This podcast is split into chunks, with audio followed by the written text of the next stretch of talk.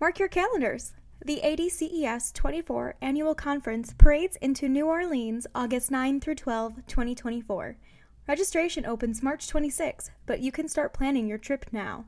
Get ready to seize opportunities to connect, learn, and optimize your diabetes care and education practice. Stay tuned for updates at adces24.org.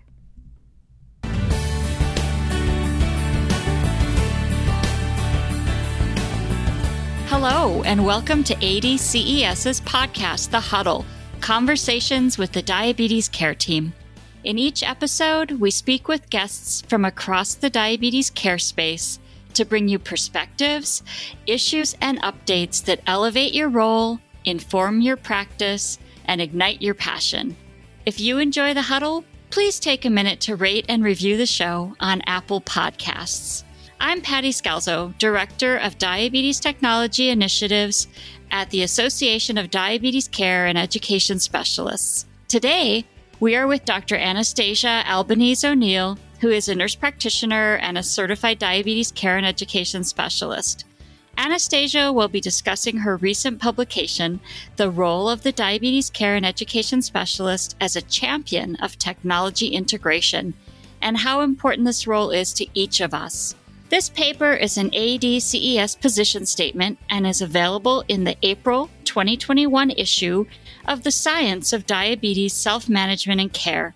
To take a deeper dive into today's topic or to access additional research, visit diabeteseducator.org/tso. Anastasia will share tips and resources about how you can embrace your role and maximize your impact as the champion of technology integration in your practice setting. Dr. Anastasia Albanese O'Neill is a nurse practitioner and certified diabetes care and education specialist. She has spent over a decade in a large academic medical center where she was the director of clinical operations and diabetes education in the Division of Pediatric Endocrinology.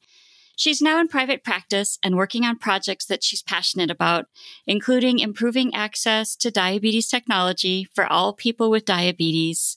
She's been an active volunteer and advocate at many diabetes organizations, including ADCES, JDRF, and ADA for the past two decades, and she currently is serving as the chair of the ADCES Technology Committee Today, we're going to be discussing the role of the diabetes care and education specialist as a champion of technology integration, which is a recent position statement published in the Science of Diabetes Self Management and Care. Welcome to the huddle, Anastasia. Thank you for having me. I'm so excited to talk to you today about this paper. And I know that you were the primary author on it. And I wanted to talk a little bit about what prompted this paper and, and what was the path to writing this paper. Well, that is a great question because I think understanding where we've been helps us understand where we're going. So, the birth of this paper really started a long time ago at the ADCES Tech Summit. And that was a summit to really look at the state of diabetes technology and the role of the diabetes care and education specialist in tech integration, among other things.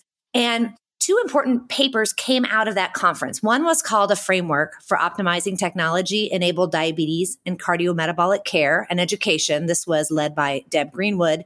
And there was a second paper called technology integration, the role of the diabetes care and education specialist in practice. And Diana Isaacs was the lead author on that paper. And then parallel to those two papers, and as part of the vision for the specialty, ADCES updated the competencies for diabetes care and education specialists.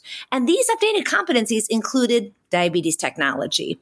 Let's face it, it's the future. And the future really is now as we look at the widespread use of diabetes technology in care, like CGM, automated insulin delivery, apps, smart pens, and other technology.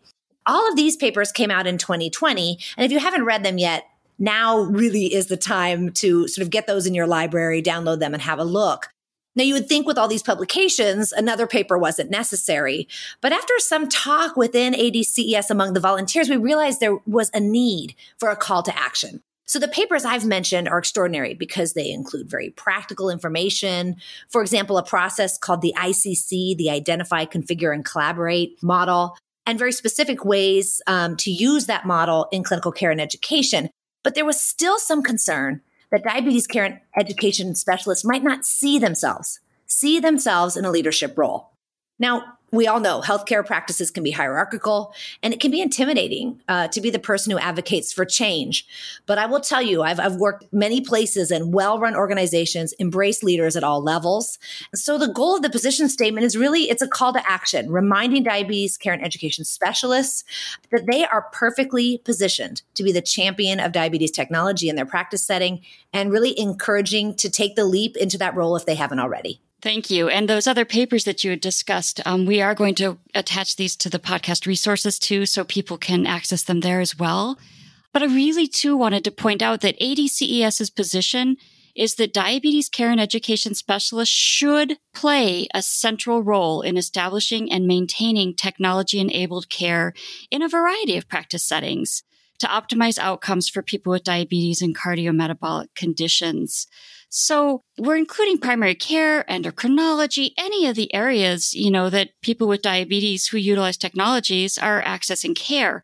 So that's a lot to learn. And with the DCES being that advocate and resource, what advice would you give to the DCES who might feel overwhelmed by technology? Yeah, you know, I hear you, Patty. I get it. Things have changed dramatically in diabetes care and education, and that can be overwhelming. But I look at it this way if I, as a diabetes care and education specialist, am not equipped, or if my clinical practice, wherever that is, wherever that is, whether it's primary care or a specialty clinic, if we are not equipped to offer people with diabetes a technology that might significantly improve their outcomes, and I can tell you, I don't often talk about it, but I have a daughter with diabetes who I've seen the change. And I'm talking both in terms of clinical outcomes, like fewer lows or meeting glycemic targets, and quality of life if I don't offer people with diabetes these technologies, then I'm contributing to inequities and disparities in diabetes care. Let's face it, if people are not offered technologies they can benefit from, then we create sort of a, a, technological divide. So that's what motivates me. But I get it. It can be intimidating, especially if you work in a practice where you don't have technology integrated into your clinical process and your educational paradigm. So, what can you do on an individual level to gain knowledge? Well, start small. You are sitting in or listening to, maybe you're out for a walk listening to an ADCES webinar. Utilize Tech. It is a wealth of information, not just academic information, but actually you can get certified on some technologies. There are real opportunities in Danatech to learn. Attend a conference. A lot of conferences are still virtual. You don't have to travel anywhere, even though you might be aching to travel but attend a conference and attend every single session on the technology track. Familiarize yourself with the objective data on outcomes. We have some real data that shows how diabetes technology is effective in improved outcomes and as well as quality of life. And frankly, also provider satisfaction. And again, look at Danatech. It's not just training videos. You can find the evidence there that you can familiarize yourself with, and then you can use it to make your case um, join the ADCES technology uh, community of interest. You'll get information right to your email box. In fact, this morning I got a notification about a really cool technology, um, automated insulin technology, using some additional um, things to see if we can reduce the need for carb counting before meals. Still in the research space, but very cool. So, those are really wonderful resources, Anastasia. Thank you for sharing those. And how do you think the diabetes care and education specialists can begin to build support for technology in their practice and how to really implement a data driven practice? It's another great question. So, if you are a diabetes care and education specialist and you find yourself in a clinic without established processes for diabetes technology use, this is really, again, the opportunity to serve in a leadership role as the technology champion. And the choice of technology should be individualized to meet the needs of the people with diabetes that you serve. So, Start by partnering with clinical leadership to identify technologies or at first maybe a single technology that would result in better outcomes and satisfaction for a majority of the people that you serve. And after you've identified the technology, assess the practice's capacity. And you can do that in partnership with leadership. You want leadership on board so that you've got an advocate at a higher level. So involve them from the very start would be my recommendation. I'd start small with a pilot project um, to implement a specific technology. And again, choose what fits your practice setting and then define some target outcomes before you get underway. And this could be all kinds of things. Um, do people who start using the technology continue using it? This is what we call durability. Do you see improvements in clinical outcomes like meeting glycemic targets? Or are people more satisfied, both people with diabetes and clinicians and staff? And then consider meeting with some of the experts in your organization, whether they're the coding folks or the folks who work on the electronic medical record, to see if you can't create some standard operating procedures and some processes to reduce work. So reduce that documentation burden and also look at coding to create a revenue stream. If you don't have access to this type of expertise internally, ADCES can help.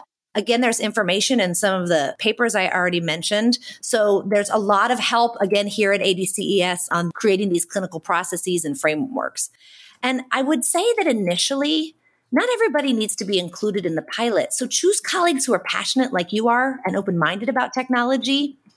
And then make sure that you've had a hands on experience with that technology. So ask a rep for an in service that includes not just information about the technology, but ideally a wear and share so that you can have an on body experience if it's a CGM or a pump.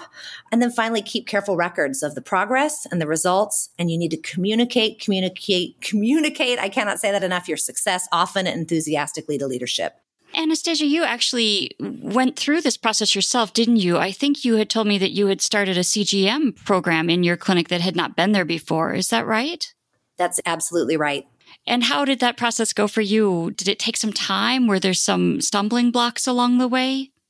It did. It did. I started two programs. One was bringing in insulin pump training in house, and the other was CGM. And I will tell you that at first, um, I had to deal with a lot of people saying, "No, that'll never work," or "No, we can't do that," or "or we just don't have the capacity." So um, you have to be a little bit hard headed. I think some of the things that I just mentioned about creating a process getting leadership on your side initially at the outset and then finding other passionate people. We're a interdisciplinary multidisciplinary effort in diabetes. And so get people on your team but you will gain believers because people with diabetes will use these technologies and they will benefit from them and they will come back to clinic and talk about the success they're having.